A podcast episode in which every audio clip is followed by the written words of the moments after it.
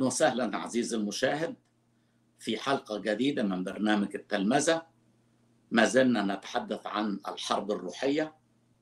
عرفنا في الحلقة السابقة إن لينا أعداء مش بشريين ولذلك فإن مصارعتنا ليست مع دم ولحم ولذلك فإن السلاح الذي نستخدمه ليس أسلحة دمار لكنها قادرة بالله على هدم حصون.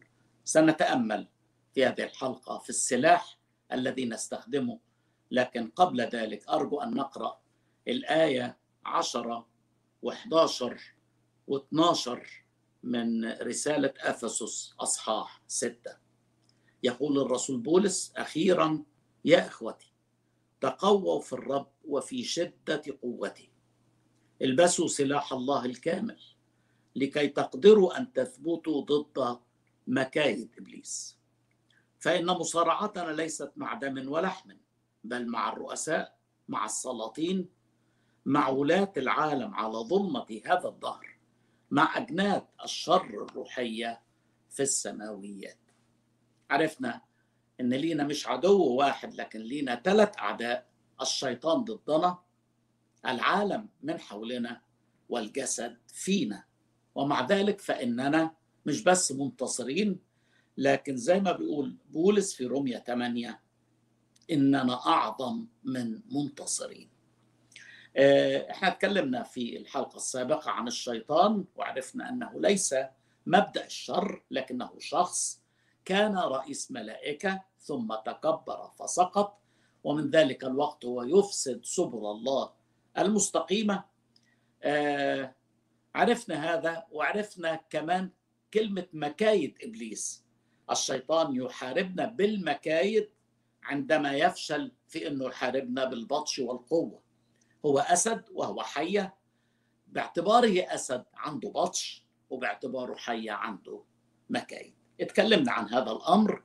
لكن في هذه الحلقة أحب أتكلم عن اليوم الشرير. بيقول الرسول بولس هنا لكي تقدروا أن تثبتوا في اليوم الشرير. ضد مكايد إبليس. يبقى إذا في يوم اسمه اليوم الشرير. وعايز أميز ما بين الأيام شريرة اللي جت في أفسس خمسة لما بيقول مفتدين الوقت لأن الأيام شريرة. ما هي الأيام الشريرة؟ هي كل فترة سياحتنا وتغربنا بعيدا عن الوطن السعيد. طول ما إحنا ما زلنا في هذا العالم الفترة دي كلها من يوم ما آمنا بالمسيح لغاية لما نلتقي به وجها لوجه اسمها الأيام شريرة. وبولس بينصحنا بيقول مفتدين الوقت لأن الأيام شريرة. لكن في أصحاح ستة بيكلمنا نقدر نثبت في اليوم الشرير. ما هو اليوم الشرير؟ إذا في الحال اليوم الشرير رغم أن الفترة كلها أيام شريرة لكن في أيام يشدد العدو معركته ضدنا. يعني بيحمل وطيس بحيث إننا مش عارفين نعمل إيه لكن جميل جميل قوي إننا نبقى لابسين وحاملين سلاح الله.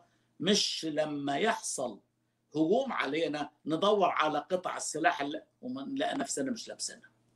عشان كده خلينا أقول اليوم الشرير في حياة يوسف عندما أمسكت المرأة الشريرة بثيابه وقالت له اضطجع معي.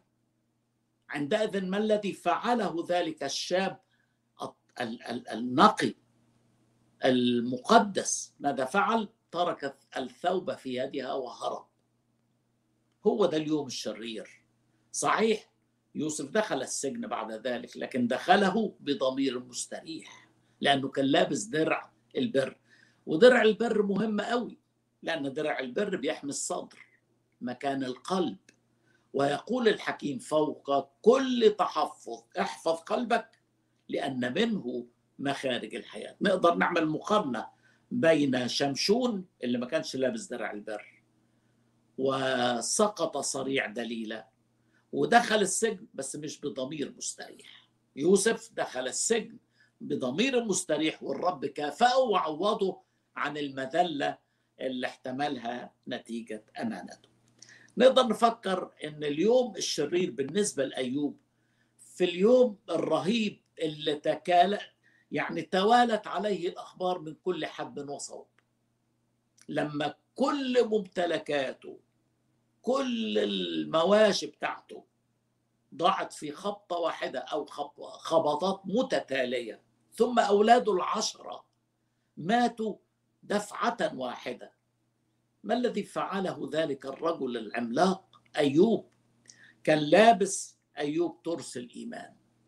وعشان كده استطاع أن يقول الخير نقبل من عند الرب والشر لا نقبل. وقال أيضا في سفره ولو قتلني أظل آملا فيه أو واثقا فيه حتى لو قتلني. كان عنده ترس الإيمان.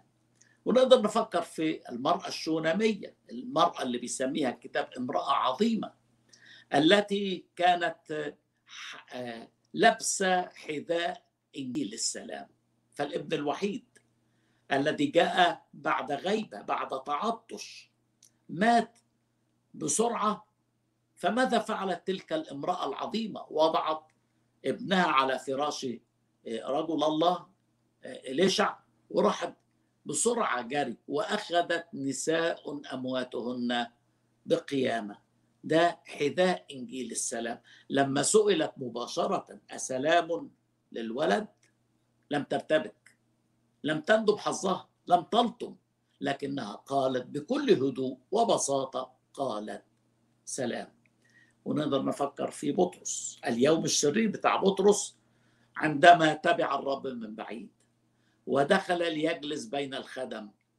ووجهت إليه الأسئلة المتتالية. أنت منهم. لغتك تظهرك. فأنكر. بكل أسف ما كانش ماسك سيف الروح الذي هو كلمة الله. وسقط بطرس زي ما نعرف. اذا اليوم الشرير هو يوم بين الأيام الشريرة كلها. لكن يتميز هذا اليوم بتجديد العدو المعركة ضدنا. لكن أنتقل من هذا إلى ما هو سلاح الله الكامل. كما ذكرنا أكرر إحنا ما عندناش عداوة مع إنسان. إحنا مش عندناش حد بيلف وسطه بحزام ناسف إحنا ما بنقتلش حد. لا المسيح علمنا أفضل من ذلك بكثير. لكن عندنا أسلحة. وهذه الأسلحة بيقول عنها قادره بالله على هدم حصون إيه هي الأسلحة اللي إحنا نقراها في أفسس 6 بنقرأ مثلا عن آه، منطقة الحق ودرع البر وحذاء إنجيل السلام وترس الإيمان وخوذة الخلاص. يعني الأسلحة هي إيه؟ هي البر الحق والبر والسلام والإيمان والخلاص وبعدين الصلاة كلمة الله وأخيرا الصلاة. سباعية رائعة. وأحب أذكر باختصار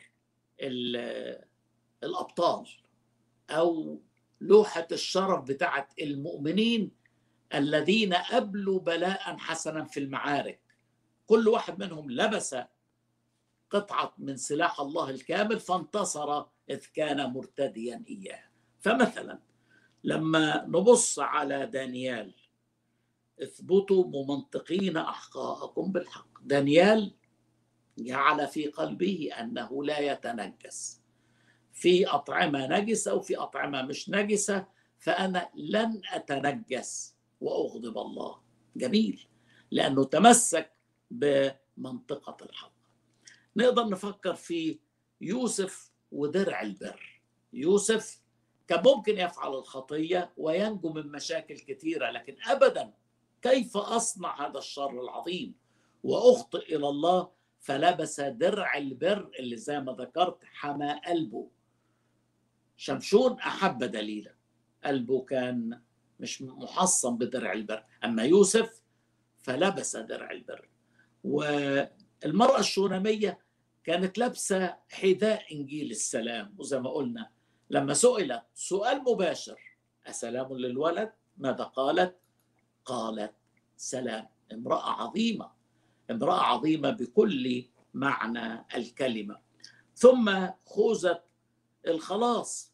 نفكر في بولس الرسول اللي قال تعبير كويس في في كورنثوس الثانية أصحاح واحد عن الله الذي نجانا من موت مثل هذا وهو ينجي الذي لنا رجاء فيه أنه سينجي أيضا فيما بعد كان واثق إن الله خلصه وحيخلصه في آخر كلام كتبوا في تيموثاوس الثانية أربعة سينقذني الرب من كل عمل رديء ويحفظني إلى ملكوته السماوي.